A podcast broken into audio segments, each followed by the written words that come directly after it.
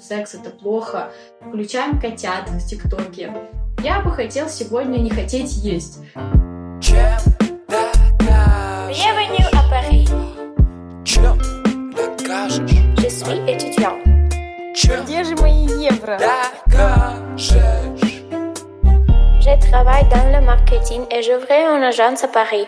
Привет, я Наташа Панфилова, а вы в моем подкасте «Чем докажешь?». Сейчас я получаю магистратуру по международному маркетингу в топ-10 бизнес-школ мира. И открываю маркетинговое агентство в Париже. Этот подкаст о научных исследованиях, которые помогают моему блогу и бизнесу кратно расти, и, конечно же, о моем опыте. Мы начинаем. И сегодня я хочу поговорить с вами о том, как я выросла на 50 тысяч подписчиков через Reels в Инстаграме, да и в целом через короткие ролики на разных площадках. Потому что свое продвижение через короткие ролики я решила включить одно интересное научное знание и интересное исследование о нас как о людях.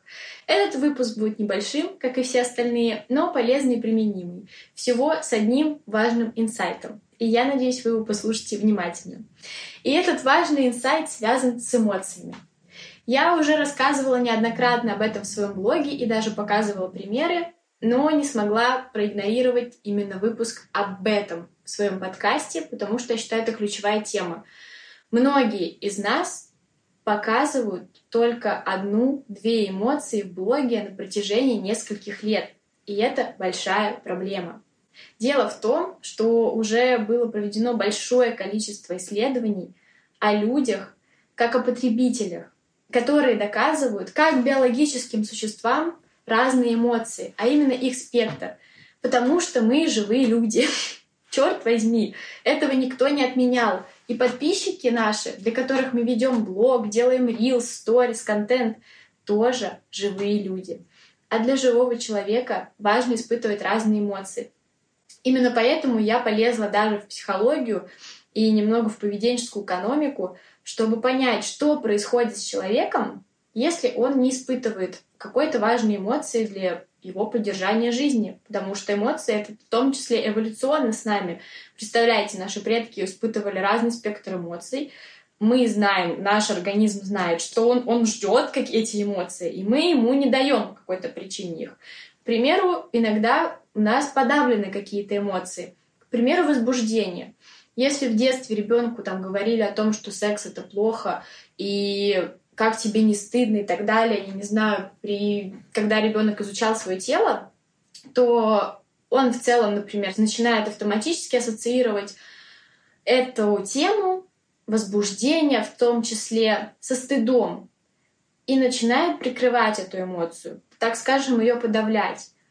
И из-за того, что человек дальше вырастает, подавляя эту одну и ту же эмоцию, по факту он становится не очень-то и счастлив, потому что он в ней все-таки нуждается, потому что это, сука, эволюция, потому что так работает с нами, потому что мы люди. И сам человек не может выбирать и проснуться сегодня так. Я бы хотел сегодня не хотеть есть. Я бы хотел сегодня не хотеть чувствовать эту эмоцию. Сори, но мы это не выбираем осознанно.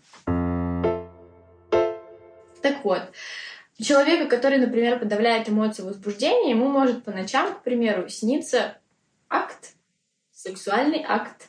Ему могут сниться люди, которые ему нравились раньше или сейчас.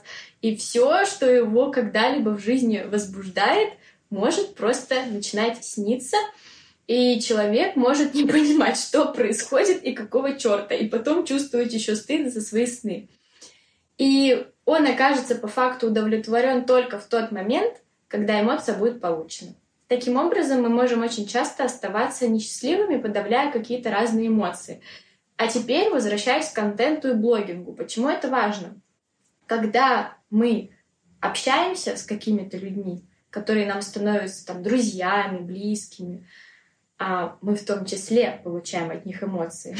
И в целом люди, как социальные существа, друг для друга в том числе нужны для эмоций, потому что мы сами себя даже там рассмешить не можем, это сложно, поэтому иногда включаем смешные ролики на Ютубе, включаем котят в ТикТоке или идем общаться со своим другом и шутить. Если мы знаем, например, что у нас есть какой-нибудь друг, который круто шутит. И для нас, и для нашего счастья это будет важно. И блогеры для нас тоже люди, которые позволяют получать нам эмоции. В целом у нас нету изначально никакой мотивации, желания подписываться на чей-либо блог, если мы не получаем что-то важное там.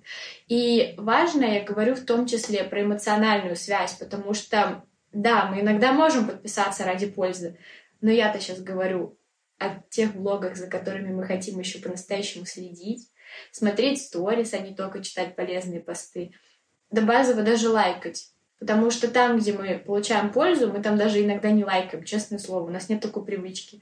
Но посты тех, кого мы искренне любим, уважаем и с кем у нас создается эмоциональная связь, мы не просто лайкаем и комментируем, мы еще пишем в директ, мы еще покупаем продукты. И тем самым мы позволяем этому человеку развиваться. Так вот,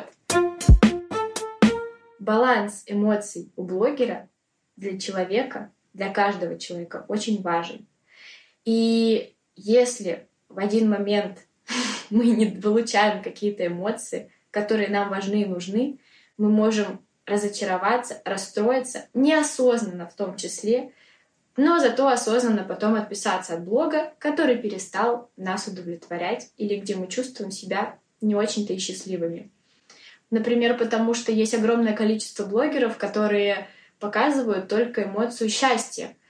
У меня все хорошо, я так рад. Может быть, теперь вы понимаете, почему вас они бесят. Потому что мы люди, и мы еще нуждаемся иногда в грусти, в злости, в гневе, в страхе.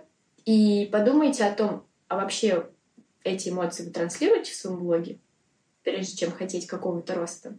А еще последите за теми, кто очень быстро растет, потому что у них эти эмоции вы найдете. И это очень важный, большой, фундаментальный инсайт.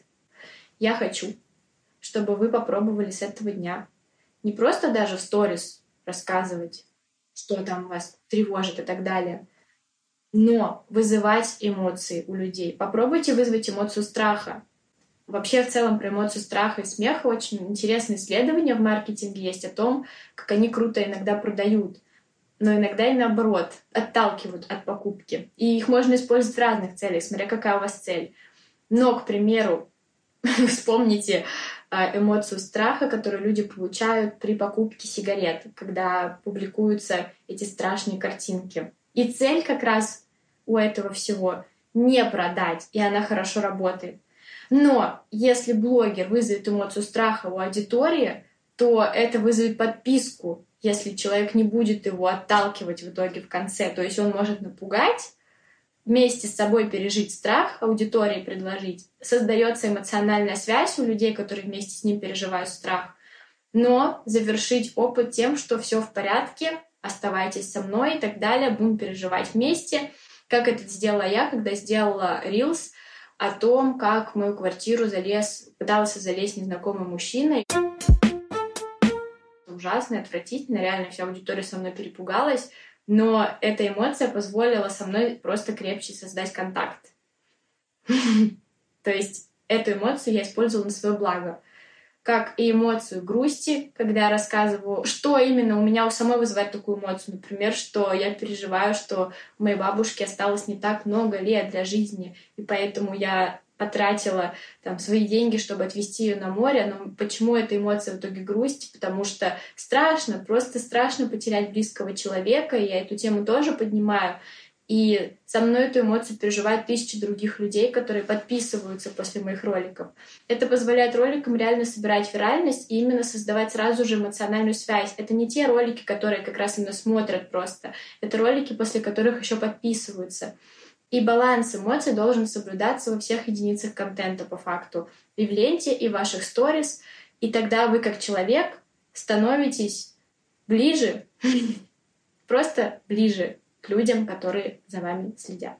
Так что на этом все. Спасибо, что послушали этот выпуск. Я буду рада вашим звездочкам в Apple Store, лайкам на YouTube и в Яндекс Музыке и комментариям в директе. Пожалуйста, пишите мне обратную связь, потому что вы знаете, что нет ничего важнее для меня. А еще рассказывайте о подкасте «Чем докажешь» своим друзьям. Пусть они тоже узнают, каким должен быть по-настоящему крутой маркетинг. На сегодня все. До встречи в Париже и в следующем выпуске. Пока-пока.